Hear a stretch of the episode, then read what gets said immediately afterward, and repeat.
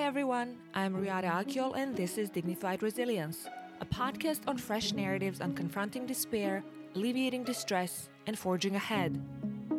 In this podcast, we hear from people around the globe at all stages of life and variety of industries and learn how to channel dignified resilience to survive, feed the soul to heal, and connect with others through inspiring compassionate actions and behavior.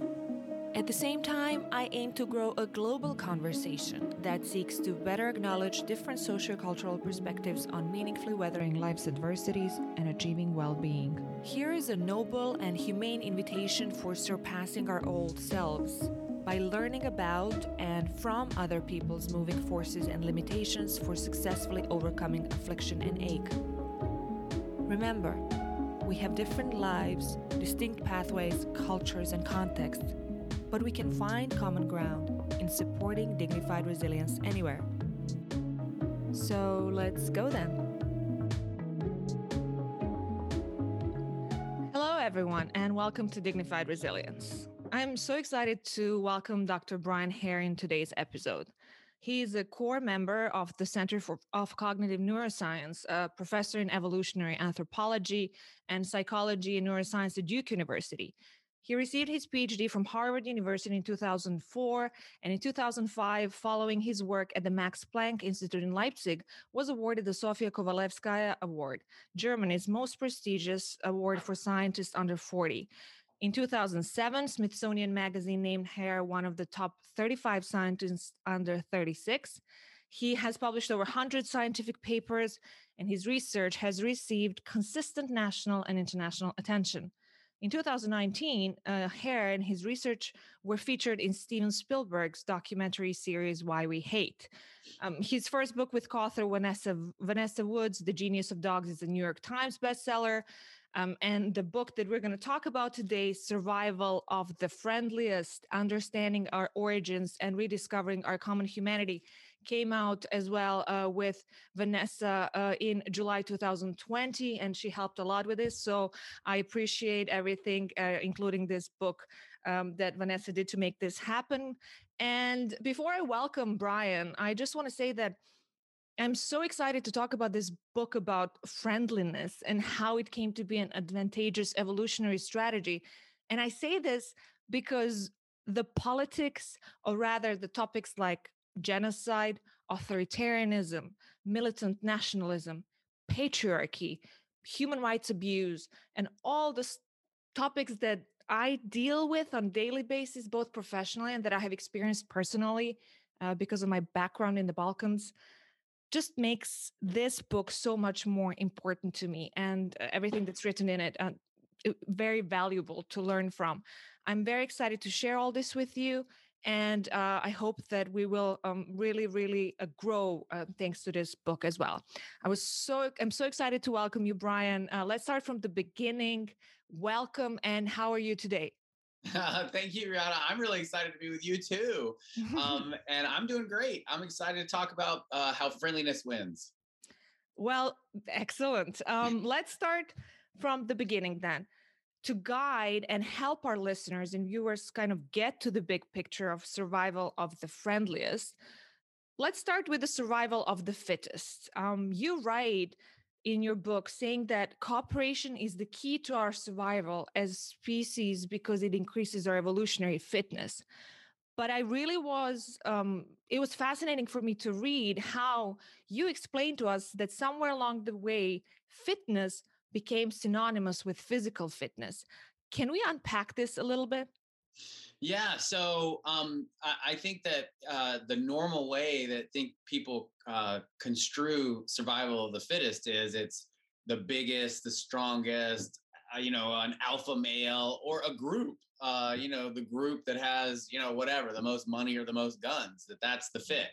Um, that's not what's meant by that expression. It's how people mm-hmm. use it, it's how mm-hmm. people have interpreted it, but mm-hmm. that's not what it means from a biological or evolutionary perspective. All it means is the group or organism that has reproductive success um, mm-hmm. is fit. Uh, and it often, and what we uh, observe in nature is that it's friendliness. Mm-hmm. that is the strategy that leads to the most fitness. Uh, because whenever you see a new type of fitness, or sorry, a new type of friendliness evolve, uh, you almost certainly see new forms of cooperation, and that type of organism or class of organism uh, becomes incredibly successful. And we could talk about examples all the way from uh, flowers and flowering plants to humans uh, as examples of uh, friendliness being sort of the secret to evolutionary success or success at life. That's amazing. Especially, mm, I mean, for me, it was, in, I didn't know, as you write, that to Darwin and modern biologists, survival of the fittest referred to something very specific, and which was the ability to survive and leave behind viable offspring, that it was not meant to go beyond that. And I think that, um, another thing which which was very powerful is that um, you you I think wrote that no folk theory, arguably of human nature, has done more harm than that survival of the fittest. And I think that's why a lot of people, when they hear survival of the friendliest, uh, will at, at, best be curious and at worst uh, stick to their familiar survival of the um, fittest thing. So then tell us um, you tell the readers that there were dozens of different species within our genus homo and there's fossil and dna evidence for the most of approximately 200 to 300000 years that homo sapiens has existed that we share the planet with at least four other human species so then why is this important brian like what is it particularly about what happens with those different upgrades in upper paleolithic time that allow us to thrive while other humans just went extinct yeah, so I think one of the big shockers in uh, anthropology or the study of human evolution is the realization that you just highlighted that we weren't alone until very, very recently. That's actually a new finding. The last sort of mm-hmm. 15 years, people have started to realize, oh my gosh, it wasn't until 50,000 years ago, maybe even 25,000 years ago, we were alone.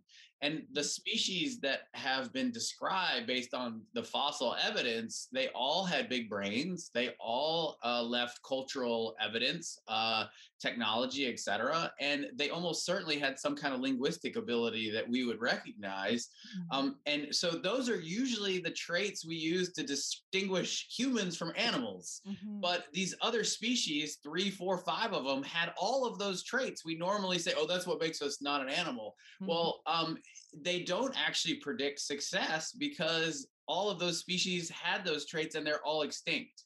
So, if anything, big brain language culture predicts extinction, not success.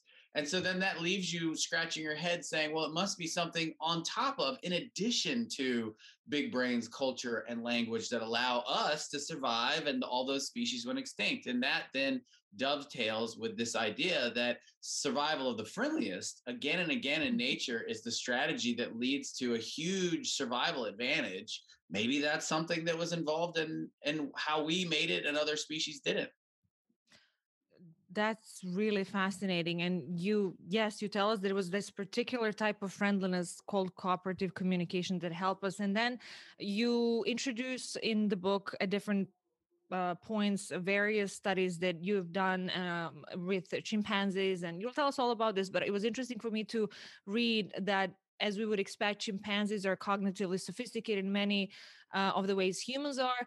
But even though we're so similar, they were really kind of uh, struggling to understand when communication was supposed to help them accomplish something. So that's, uh, as you said, what helped human sa- uh, sapiens uh, flourish, I guess. But then now that we started talking about animals, of course, which are a very important part of this book, you say that when you began studying animals, uh, you were focused on social competition, that it never occurred to you that communication and friendliness could be important for cognitive evolution. And you did address this a little bit in your previous answer as well. Uh, so, what happened in your work and therefore in your thinking that guided you to this conclusion? Yeah, I mean, I spent uh, a lot, 10 years excited about the idea together with lots of other people who, who were excited about Machiavellian intelligence, that mm-hmm. intelligence really is for out competing and, um, you know, sort of manipulating and exploiting others uh, so that you can win. Um, and it's not to say that that's not a force that shapes evolution, but um, uh, in the evolution of animal psychology, I'm not suggesting it's not. But um, uh, I think that there was so much focus on that that we missed the glaring, obvious, uh, much larger, much more powerful force, which is friendliness. And what mm-hmm. really shook my worldview was I worked with a population of foxes in Siberia mm-hmm. um, that a famous Russian geneticist named Dmitry Belyaev had uh, selected. He had a breeding experiment um, and he selected a population of foxes to not be fearful of humans, but to be attracted to humans and to actually want to be near us and want to um, affiliate or, or interact with us in friendly ways. And he selected with his team these foxes for decades um, uh, to be friendlier towards humans. Mm-hmm. And he mm-hmm. kept a control line that he bred randomly uh, for how they interact with humans. And so that meant he could compare the two and see what the impact of friendliness and the selection for friendliness had on the foxes. And the foxes I have personally met, I have personally interacted with both populations. And one population, when you stand in front of them, the control line, they run away. They don't want to be near you. If you try to touch them, they try to bite you. Um, you know they're afraid and they become aggressive mm-hmm. um, the other line uh, the one that's been selected to be attracted and interested and friendly towards humans i mean they are dying to jump into your arms and hug you. They cry for joy. Just seeing a human they've never seen before they start whining like a dog. They just want to be with you. They want to be held and hugged. And so i mean it's hard not to have been you know completely shaken to the core when you it, it was experimentally demonstrated uh, what this uh, selection can do. Um, and of course, it had all sorts of impacts on the foxes beyond just their friendly behavior. So, is this then? So, this leads us, I guess, to self domestication, right? Is this this friendliness evolved through self domestication? Can you tell us a little bit about that process behind it? As it, how and why is it that it's not just a result of artificial selection accomplished by humans choosing which animals to breed. And you mentioned uh, Dmitry Belyaev, but we also learned uh, about your experience with your closest childhood friend, dog Oreo. We learned about your cooperation with Mike Tomasello and what you two work together. So, what is it that we kept that you kept seeing both from other people's research and from your research um, with animals? Well, the, yeah. So the reason that we went, I went to Siberia was that my, um, in conversation with my uh, uh, collaborator Mike Tomasello, we came to realize that dogs uh, have something important to share uh, about ourselves. Um, you'd think that a dog, what could it possibly tell you about humans? Mm-hmm. Um, but it ends up that dogs share the ability to understand cooperative communication. So, especially gestural communication when we gesture to each mm-hmm. other to try to um, tell each other, hey, there's something over there you should pay attention to mm-hmm. or be interested or search for. Um, it ends up that's kind of the first thing that happens in uh, human development around nine to 12 months that then is the launching pad for uh, becoming cultural, understanding others, and learning and standing on the shoulders of giants and getting to take advantage of all the knowledge of you know thousands of generations. That's the first thing that comes online that allows us to do it. And it ends up that chimpanzees, bonobos, our two closest living primate mm-hmm. relatives, as mm-hmm. smart as they are, they don't do it. Um, and it ends up that what we discover, and it started with my pet dog Oreo, uh, that uh, he does, and they and dogs do. They understand us uh, in a way that uh, is very similar to how human infants understand us. And it was sort of this shocking thing. So the reason I went to Siberia was I went to test the friendly foxes to see if they would be able to read humans in the way that uh, dogs can, and it ends up that they do and I actually didn't think they were going to be able to, um, but they do. And it ends up that it was selection for friendliness that allowed them to read humans as if they were human infants. They understand our gestures and they can solve problems like dogs can. Even though the Russians never selected them to be smarter, uh, they became so more socially savvy and better able to cooperate because of the selection for friendliness. So that leads to the first part of your question, which is tell me about self domestication. So the obviously uh, intentionally breeding foxes together that are friendly that's called artificial selection but uh, if uh, you take a step back and you ask yourself okay but the selection was just for an attraction um, to something. I mean, there's a um, so many examples in nature where selection, natural selection, has favored an organism being attracted to something, whether it's a place or a type of food or a new social partner. That happens all the time. We have evidence for that all over the place. Um, you know, attraction to light, for instance. Um, mm. so being attracted to uh, a, a, specific type of organism I mean, that happens all the time. So this is clearly something that can happen due to natural selection. Um, and so then that led us to think about okay, well, in the case of dogs, what likely happened was because we know that dogs evolved uh, interacting with hunter gatherers. We know that the split from wolves happened 15 to 25,000 years ago. That's before there's mm-hmm. agriculture or anything else. Mm-hmm. That it was almost certainly that wolves became attracted to humans who were leaving a lot of garbage around that they could mm-hmm. eat. And that selection of being attracted to something you used to be afraid of was probably the selection that launched the whole thing uh, of dog human relationship, allowed them to cooperate and communicate more like us.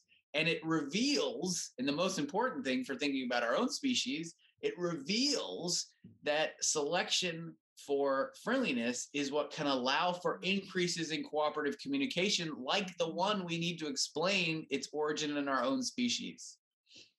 That's amazing. Um, and and so besides learning that dogs and people are built for this cooperative communications and that chimpanzees are not i gotta say that i had so much fun learning about bonobos and female oh. bonobos oh. in particular yeah and what male bonobos how how do they get what's the only way to get to the females is through friendship with the mothers if i recall well was it that's right uh, uh and just really it was fascinating to learn about the difference between female chimpanzees and female bonobos and that the ones uh, you know that female chimpanzees um, help only their relatives but that female bonobos help all females so um, it's really um, and I mean, I want people to read the book. I don't want to tell them everything, but it's it, it, it's amazing how we learn about similarities, but despite the similarities, how there are these very important nuances between particular animals and ourselves um, that that connect us, and that where does this friendliness come in? So then um, let's get into a little bit more detail about what leads some species to be more cognitively sophisticated than others. I'm here referring particularly to the importance of social networks, but I'll let you guide us through this. Yeah, so I think you know the way we normally think about it is, uh, as a biologist uh, or evolutionary-minded people, if if you're going to have a trait increase in number in a population, uh, you know, the individuals that have that trait are going to be better able to have offspring, and there, and that's called direct selection, meaning that trait is specifically allowing you to do better at having offspring, and then your genes for that trait will spread. Um, but basically, what I'm telling you is the Fox experiment sort of changes that thinking, which is that actually you can have selection on a totally different trait, friendliness, mm-hmm. and that then allows you to be smart in a really important new way. Mm-hmm. And so it's not, it's actually a really simple idea. It's not magic. Mm-hmm. The idea is that you were fearful but now you're attracted to a new social partner and you're going to use your old cognitive abilities to that you were using with uh, you know other social partners but you're going to use it with this new social partner you used to be afraid of mm. um, and that's the that's the argument but because you can use it in a new way with a new partner it mm. means you can solve all sorts of new problems and especially in the mm. case of dogs or, or early dogs with humans i mean humans are pretty good problem solvers to be working with mm-hmm. um, so the idea is that you can have a big jump in problem solving ability and sophistication with a new form of cooperation and to get new cooperation you have to have new types of friendliness. So um, in the case of um, humans the argument is that uh, late in human evolution, uh, over the last few hundred thousand years, the reason our species was able to outcompete other human species again was not because somehow we were smarter got a bigger brain or that we had we don't have bigger brains. We did not have bigger brains. It's not that. Um, it had to be something else. And the argument is that we actually got better at becoming friends with strangers. Now this seems counterintuitive at first because mm-hmm. uh, we all read the news. Mm-hmm. but uh, the argument is that humans actually because we have social identity uh, we evolved to recognize not just our close family network as like us and our group, but also those who have some kind of cultural trait, whether it's language or a tattoo or a way to speak or a way we mm-hmm. prepare our food, whatever. A complete stranger you've never met before, if they have that uh, signal of being in your group, you recognize them immediately as a friend. Uh, and so other humans did not have that ability. Uh, if they uh, saw a stranger who may had the same dialect, language, or food, they still would have been very xenophobic and scared and aggressive.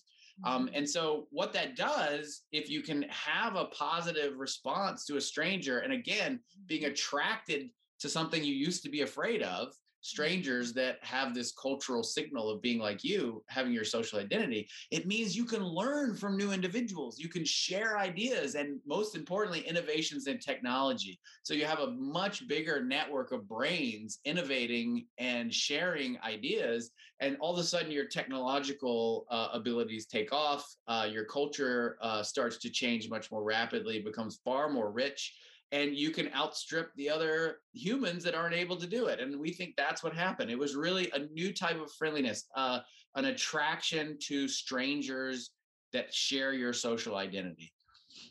That's amazing and also frightening at the same time, precisely because we both expanded our definition of who we considered as a group member, but then also we got to the idea of intragroup stranger and um, tell us then a little bit about it because that's pretty much how we get to try to understand and reconcile um, as you also say our unique friendliness with our capacity for cruelty Right. And I think we are the friendliest species, but also the cruelest species. Mm. And there's a paradox there that has to be solved. And I think actually understanding we evolved this new type of friendliness that allows for our unbelievable cooperation and, and cultural prowess.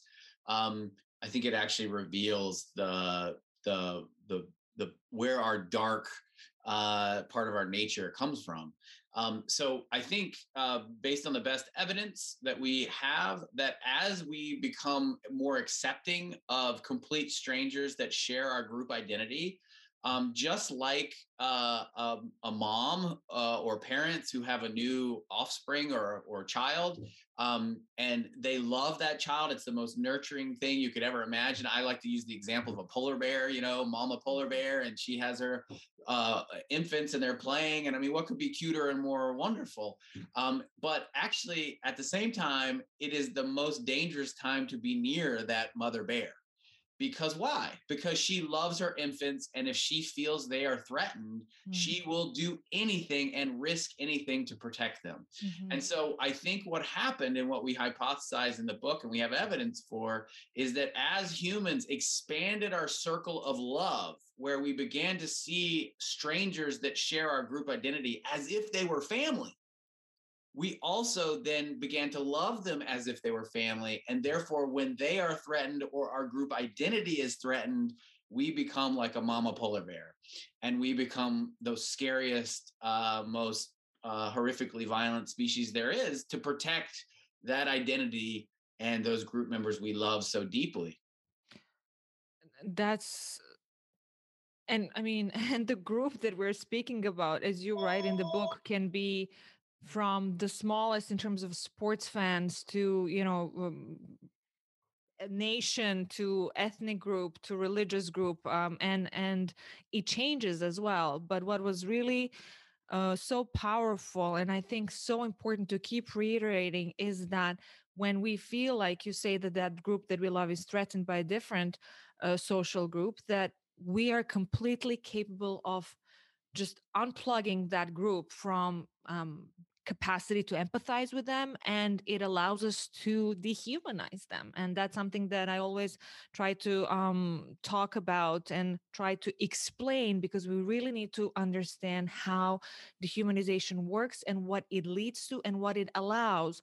So then tell me a little bit uh, i mean you that's why you also write in the book it's so powerful that sentence we are both the most tolerant and the most merciless species on the planet so now that we get to dehumanization brian can you uh, and I do want to mention here um, on air David Livingstone Smith, our common friend. Uh, he was a guest at uh, the podcast, and I think you and him have a lot of um, commonalities in, in terms of how you talk about dehumanization as well.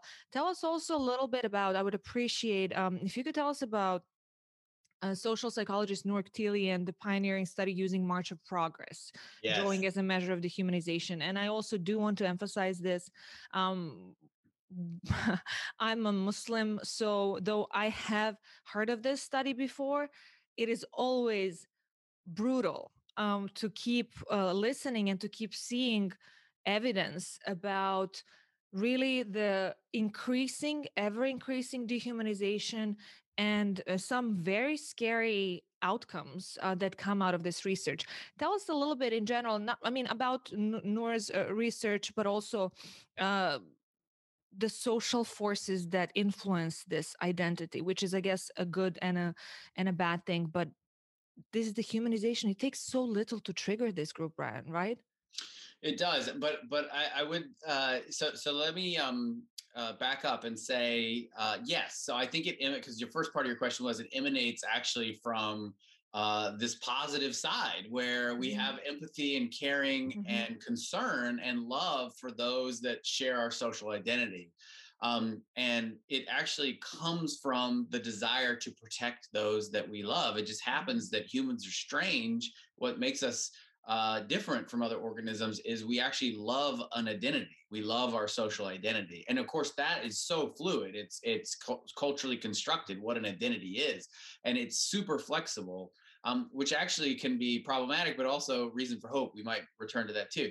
So, um, uh, where does dehumanization come from? You really uh, put your finger on it. Is that when you uh, if we're going to be so empathic and actually feel what others feel when they suffer well that makes it really hard to do horrible things and be aggressive and violent.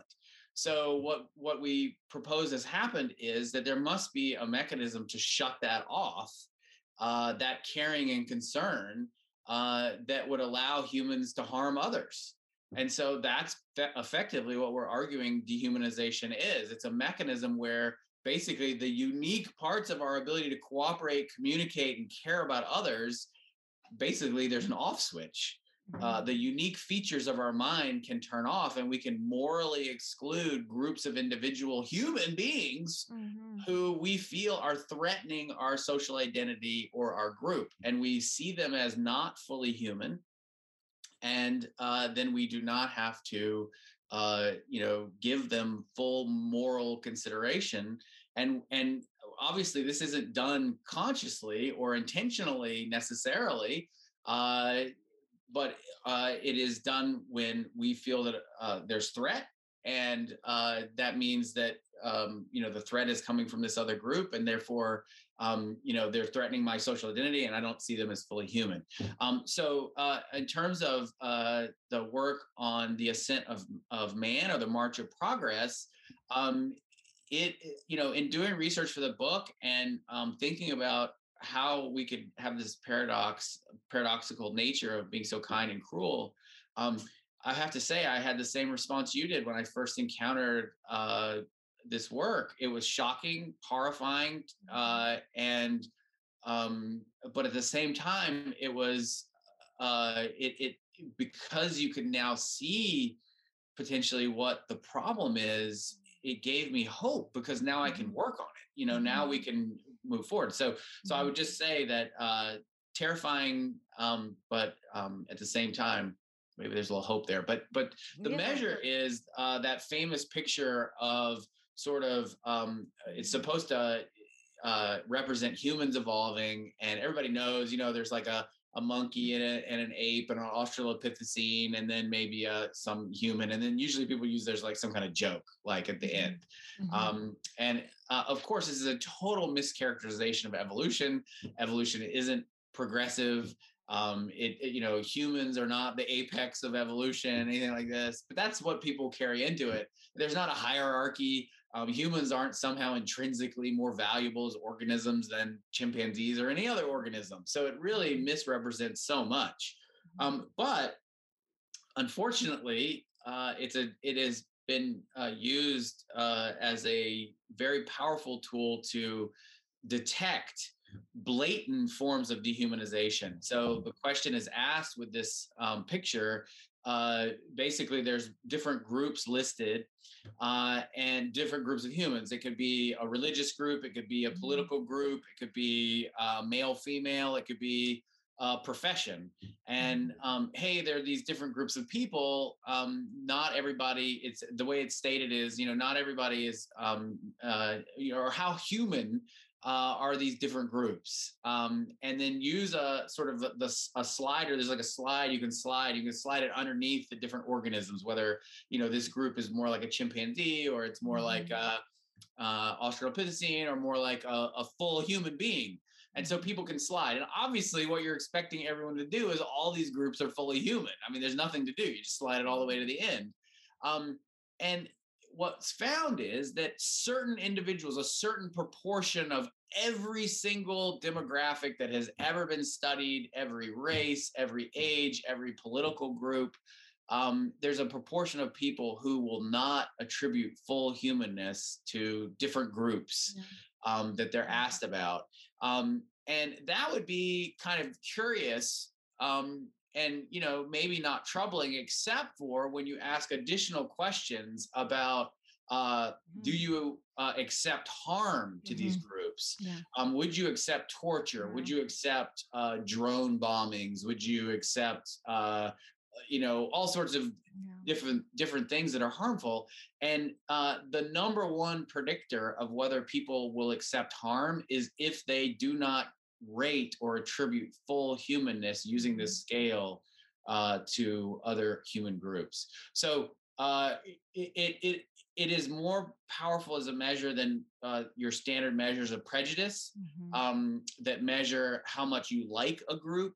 Um, and it's uh, been replicated. I've replicated it in my own work, and we've even most disturbingly seen it in uh, very young children, as young as six to seven years of age, willing to dehumanize um, uh, an outgroup in a what's called a minimal group manipulation, where it's even just an abstract group. It doesn't even have an identity.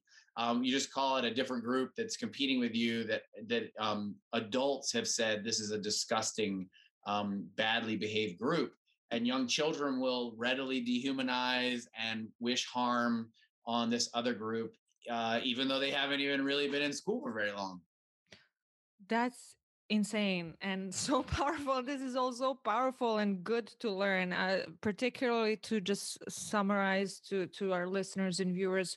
Think about this what brian said that repeatedly what was found with a measure of this dehumanization was that it was that dehumanization that also signified later the willingness to inflict harm and suffering on another group of people. And then uh, what brian also mentioned about the perception uh, that these groups that were dehumanizing uh, that they were the ones being dehumanized i just want to re- reiterate the power of media then maybe and propaganda and how that ends up uh, coming to place as well.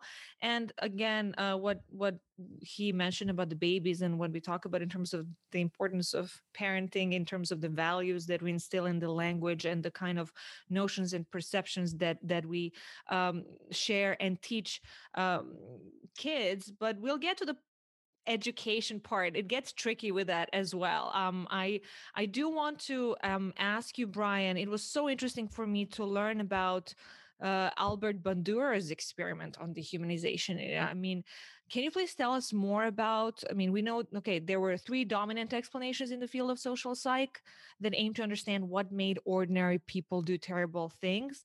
But why do we know so little about Albert Bandura's experiment on dehumanization? Enlighten yeah. us.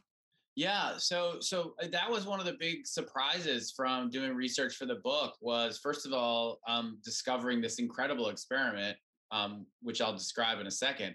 But then also discovering that no one talks about it. Um, it it's never been replicated. Um, and it really wasn't until uh, Professor Kteily did all his amazing work with Emile uh, um, Bruneau and others, um, where dehumanization kind of, uh, and Phillip Goff as well, uh, mm-hmm. sort of mm-hmm. picked up uh, STEAM as a topic that's vitally important to study. Um, so the Bandura experiment, uh, the other thing that's really crazy about it is it was published at the same time that Milgram's um, famous monograph yeah. on obedience to authority was published. Milgram's been cited uh, you know, bajillion, bajillion times. it's in every intro psych course, yeah. um, and and probably should be. But Bandura is, you know, completely uh, this this experiment ignored. And so what happened um, is post World War II, a lot of people obviously were trying to explain the Holocaust and all the other horrible things that had happened. Um, how can you explain this um, uh, part of uh, human history and our psychology? And so three dominant explanations came to be used. One is uh, um, obviously uh, uh, authoritarian uh, uh, attraction to authoritarian uh, mm-hmm. authoritarianism, conformity. So the mm-hmm. idea that people um, will conform to things if lots of other people are doing it, they'll do it too. Mm-hmm. And then prejudice. Um, so basically, the idea is that um, we like or dislike different groups of people and so we might do um, bad things to them mm-hmm. but the problem is prejudice in particular is it's absolutely a real thing and it's a real problem but as phillip goff uh, has argued and others have argued um, prejudice in the it, liking and disliking a group of people it might make you not pay them as well or not hire them for a job or maybe you're rude to them or you may do um, you know, things that are, um, you know, not very nice mm. um, and hurtful, but it it doesn't explain the worst forms of violence. Uh, mm. It mm-hmm. doesn't explain, uh, you know, doing things at the level of genocide. Mm. Um, and so dehumanization uh, as an explanation does a better job of that. And it starts with Bandura's experiment where it was um, a group of people were uh, asked to teach um, other people a task, um, but uh, they they heard the experimenter describe the people they were teaching in two different ways. In one way, they were described as you know people like you, and the other way they were described as um, disgusting and um, uh, you know uh, ill mannered, not polite, um, and uh, you know that in a way they were dehumanized, animal like um, in their behavior. And the group that was described as sort of like you, um, if if as they failed to learn, um, the teachers actually were told to shock the people when they made mm-hmm. mistakes, but they actually had a choice of how much shock to give. And they would use less electricity as the people that were described as like them were failing.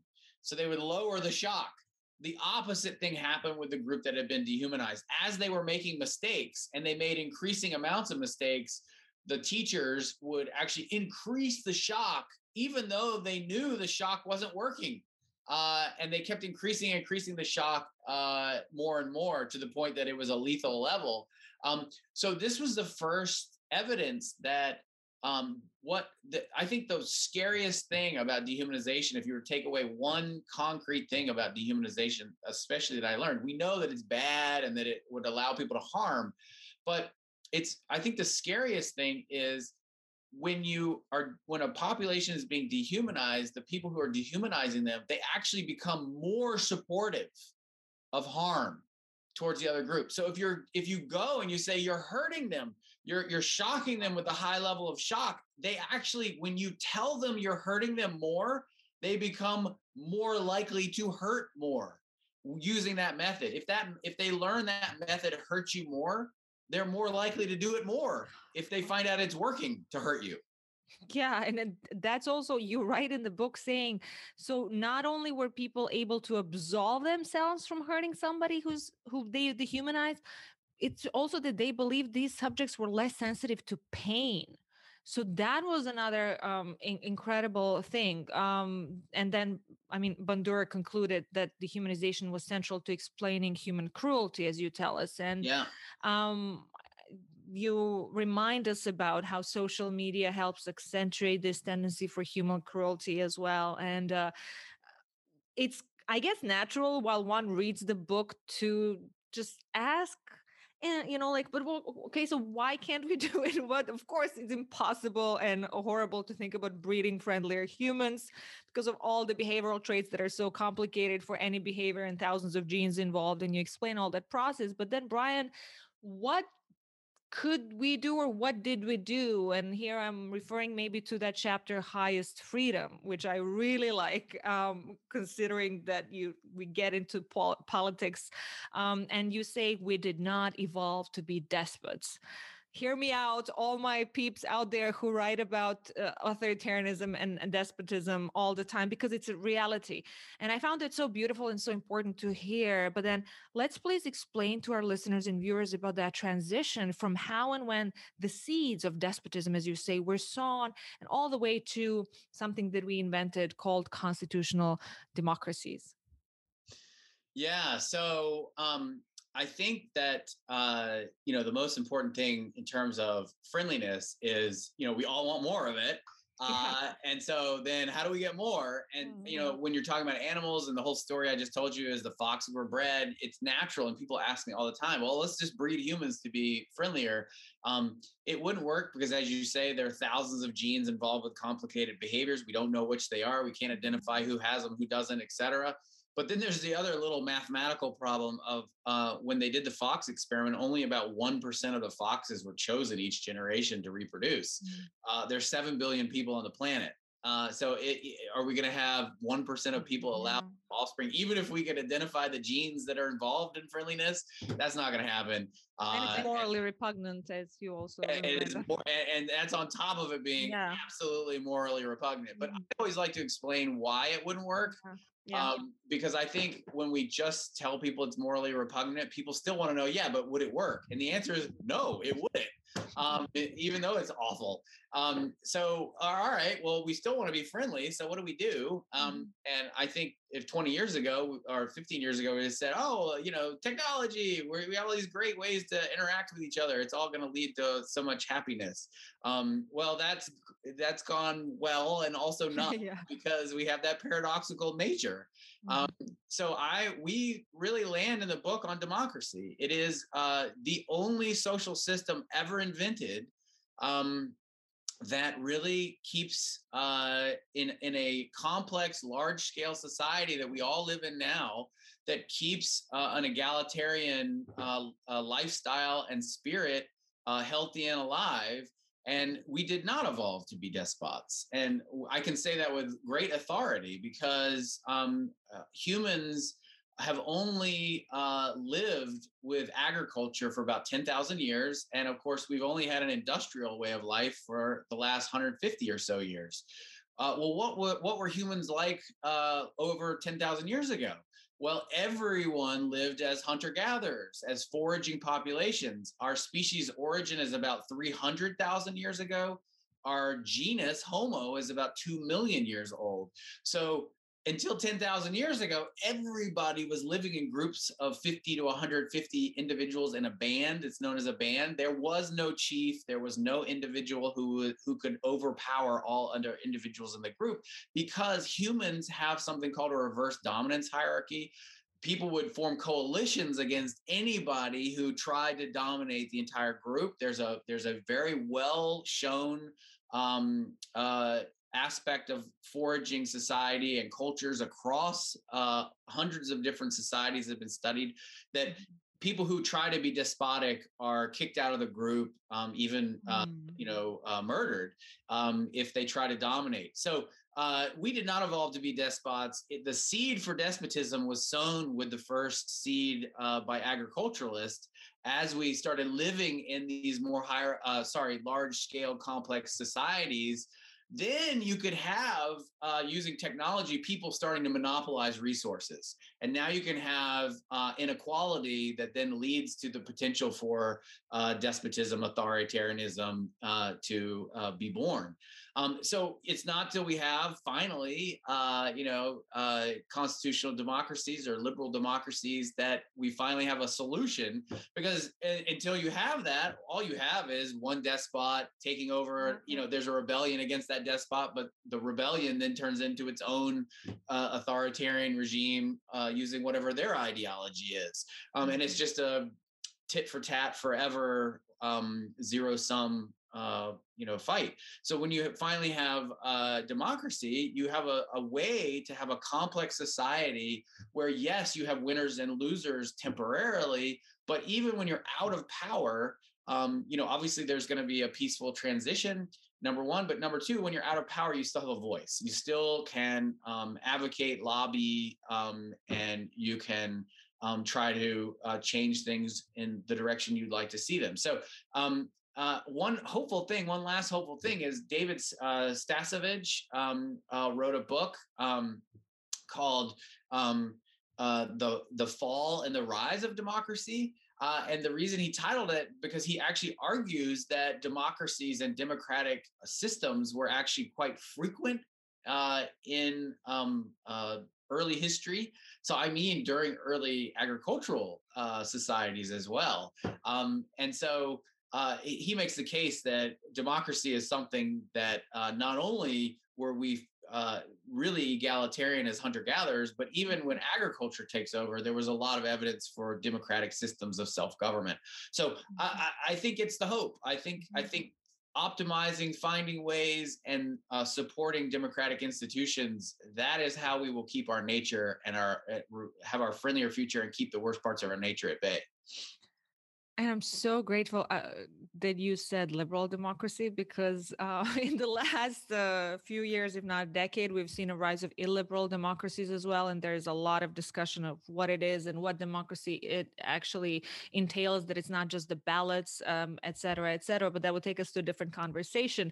I do want, before I ask you about the solutions and some like potential uh, lights at the end of the, the, the tunnel, can you please explain something that I thought also was so important. When you explain the rise of alt-right, for example, which is also very well pertinent for for today's day and age, you do tell us how we can describe it as a loosely defined group of people with far right ideologies uh, who reject mainstream conservatism, as you say, and tend to score high on measures of either social dominance orientation or right wing authoritarianism.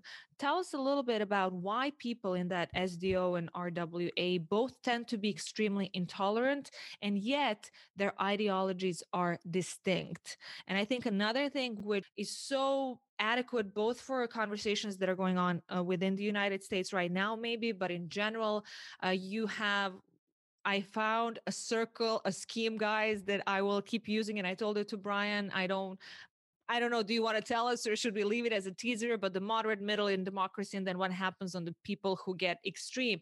I do say this because I think that it's important to understand that we all have the capacity to dehumanize others. I think that it's a very easy to get into the self-righteous mode of oh no we can never do that and we are better by default as hurtful as um, or as delicate as this very sentence said aloud uh, might be um, we're talking about science right yeah and and and so um uh, you know i have to thank karen stenner um mm-hmm. and Jim Sidanius, who um, Karen Stenner has a book called Authoritarianism, um, and it's in there that she talks about um, uh, SDO and RDO, RWA, which I'll define in a second. Uh, SDO, social dominance orientation, was actually originally proposed uh, by Jim Sidanius. Um, and SDO is the idea that people vary in their recognition of uh, hierarchies between groups. Some people feel really strongly that uh, certain groups are superior to other groups and that some groups can be inferior and that that hierarchy is related to the intrinsic value of the people in those groups and whether they deserve uh, goods or services or uh, even human rights Um, and uh, so that's uh, on the other end of the spectrum are people who are more egalitarian and they don't really care what group you're in. You know, a person is a person is a person. And there's those two extremes. Um, right wing authoritarianism, the real uh, strong personality trait in individuals with very strong right wing authoritarianism is the need to conform, that uh, you as an individual need to conform to your own social identity and group, uh, but you also want others to conform uh, to your mm-hmm. um, social identity and norms. Um, and Karen Stenner points out that these are actually two different axes and it was one of these aha moments for me um, that oh my gosh you know this right versus left um, eh, that we talk about is actually hiding and obscuring uh, in a really dangerous way an important distinction between uh, different uh, individual characteristics that lead to very different policy and political um, uh, judgment. Um, so the idea of right wing authoritarianism is you're really concerned with conformity. Uh, you want things to be the same, and you want everyone else to do everything the same. Um, and uh, if you want, if you favor authoritarianism, it's because that authority that authority figure is going to make sure there's you know sameness and norms that you accept and your identity will be um, safe and uh, you know won't be threatened um, when it comes to people who are strong in SDO, social dominance orientation, they want their identity and they want their group to be on top. Uh, and mm-hmm. they really feel it's a zero sum game and that they their group needs to defeat um, and outcompete other groups um, and they want to be the ones in charge um, so the circle was then adding on top of these two axes of political judgment or individual characteristics uh, the idea that all humans dehumanize. And if you think of the two axes and sort of you know a, a vertical and horizontal line one being sort of uh, extreme uh, right-wing authoritarianism to um, total non-conformist uh, and then uh, vertical axes being um, social dominance orientation, uh, where you feel groups are superior, and then uh, the opposite being really egalitarian. We all are capable of of dehumanization. That moderate middle is sort of negotiating all these different, you know, the mm-hmm. the the the um, tension between egalitarian and um, you know the fact that certain people uh, may have more or, or may have worked and earned more, whatever. How do we deal with that problem versus um, right wing authoritarianism where um, we need to kind of have the same norms of cooperation, um, but then individuals should have their individual rights. How do we fight those tensions, right? And so in that moderate middle, we we argue, we we um, you know make good policy, sometimes bad policy to deal with it, and then we change it.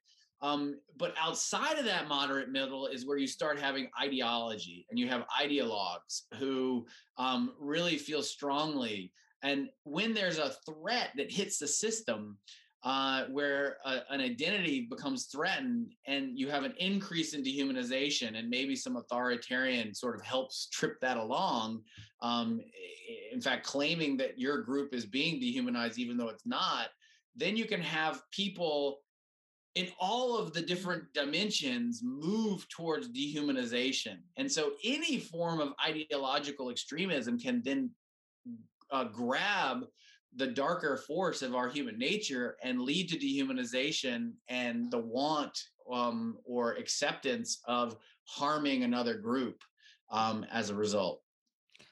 Wow, and and one thing that uh, you also tell us is that ideologues are usually unresponsive to facts uh, that contradict their political beliefs and are less interested in compromise. So I think that's very important to uh, to remind our listeners and uh, viewers. And if anything, you say they also may tend to be more educated. Um, so then tell us what are the solutions? Um i mean th- there there is the point of all this is before we all and as we get depressed that like you say that we that we learn about how this works in order to be able to catch it and in order to be able to ring the alarm bells or keep ringing the alarm bells um and uh and and to to do what we can as individuals first of all within our choices and then uh broader as well Yeah, I mean, I, and, and I want to be clear that you know it's like being an engineer.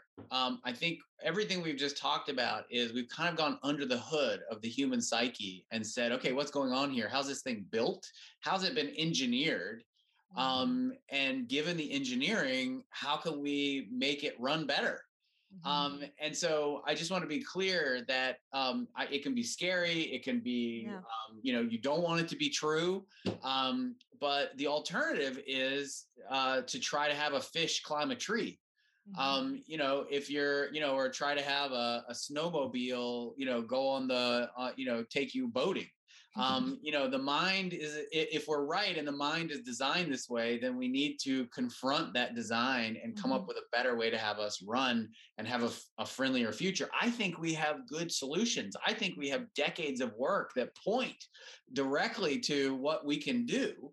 Um, and some of it is uh, uh, uh things we can do personally and other things are more at a larger societal level um, I think they're all doable. They're all within the range of things that humans have done when they've set their minds as individuals and groups. So, concretely, um, if I was just to make it very simple the take home, it is cross group friendships.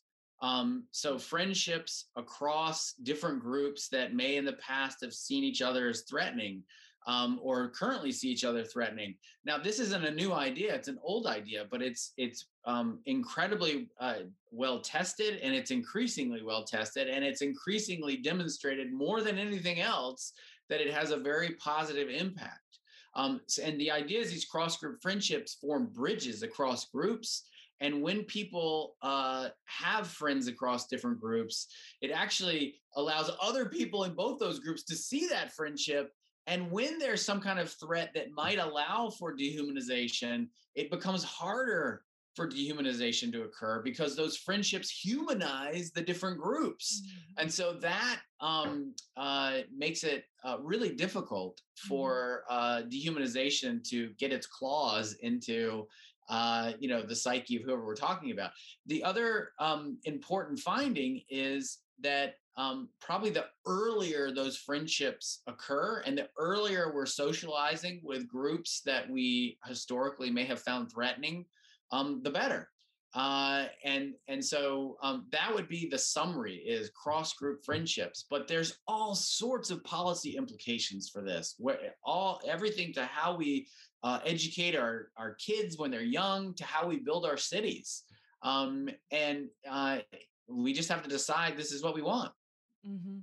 Yeah, and I don't know, have you heard about the book uh, written by Adam Waytz, The Power of uh, Human? It really agrees with you. He works for for Northwestern, actually with Nour Kteily um, as well, and he says uh, confirms, like you say as well, that it's human presence, human touch, and human creation, um, and that magic of contact, like you say, and it and it doesn't happen automatically.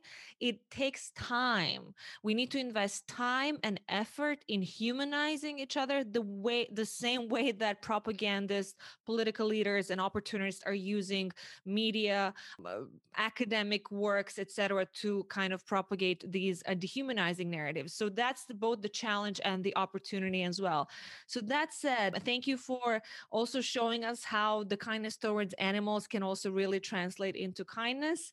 And I, before I ask you what's any message uh, towards the end and five sweet questions, as I say, really, um, this is a book about friendliness and how it came to be an advantageous evolutionary strategy and i keep really reiterating this and i hope that a lot of uh, people and i will keep uh, talking about it from you know political different political spectrums do end up being curious enough to really understand and and that takes um, self-consciousness and mindfulness as well but i think and hope that these sort of conversations contribute to both more knowledge and more contact and positive connections as well. Tell me, Brian, thank you so much for um, just doing all this. I think it's really important for coming along. Tell me, do you have any message towards the end before I start asking you some super fun, not book related questions? Okay. Um, yeah, I, I think if anybody were to challenge me, oh, come on, uh, how could friendliness really be so powerful? Um, I would just point them to their dog And you know, if if they've had a, a dog, a friendship with a dog, or relationship with a dog, I mean, they are, uh, you know, uh, my first piece of evidence, uh, Exhibit A in my case, that it really is survival of the friendliest. Um, it's their story, and it's why there are hundreds of millions of dogs across the world, everywhere you find humans, and sadly, wolves are endangered everywhere uh, that they remain. Um, it's because a new form of friendliness evolved and it was their successful uh, strategy. And it happens that it's the same story for us. We just have to uh, keep going. And now we have to use institutions and cultural norms to uh, further improve. Well, there you go. I don't have a dog, but my dad always talks about Luxie, his childhood dog, forever. And I have uh, friends who have three dogs, and I can't wait to share this conversation with them as well. But uh, those who don't own dogs can uh, learn a lot. So then, Brian, five sweet questions. First one: Once the current emergency is over, quote unquote, whenever that might be for you, any temporary awareness will also disappear. What would you not want to forget from lockdowns and this pandemic era? Oh, um, gosh, uh, so many things. Uh, you know, I that I don't need to travel as much to be happy. Um, hmm. uh, I've actually been pretty happy to be sedentary, and that was kind of a surprise because you know I'm sure you as well are traveling less. Mm-hmm. Um, uh, but but but at the same time, I I certainly miss traveling. Mm, yeah which of your personality traits has been the most useful? Not the best trait, but the most useful. Oh, uh, useful. Okay, useful is um, I definitely, I definitely, yeah. It's not, it's not a very fun trait, but uh, I, I, I tend to uh, plan for the worst um you know oh yeah that's so good I, I, I send i tend to disaster you know yeah. disasterify everything and plan it out that you know do you maybe have some balkans background? Because we do that we do that all the time. Quarter, I, am not. I'm one quarter Greek, so okay, yeah, that that that might be. You know, like we do There's a little connection there. Uh, uh, for us, the catastrophe is kind of the default, and anything else that happened, uh, oh, that's like okay, things are really good. Um, when you have 30 minutes of free time, how do you pass that time? Oh, uh, pre 2016 or post 2016? uh, pre pre 2016 uh, i would probably pick up a book or read an interesting paper uh, post 2016 i was like everybody glued to twitter mm. wait 2016 or 2019 or when did it happen? What happened to? Oh my God, 2016. Yeah. Well, yeah, guys, this is American context. Yeah. okay, so yes, now they'll get it.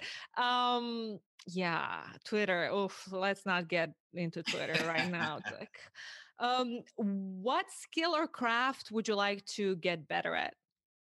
Oh my gosh. Uh, I would love to practice archery. Hmm. That would be super fun. I'm also a little embarrassed that I'm not better at tying knots. I should probably be able to tie knots better. Oh my God, you're gonna keep embarrassing all of us now about different things. Um, and then pertinent fifth last question: Are any of your friends completely opposite to you, or are most of them similar to you?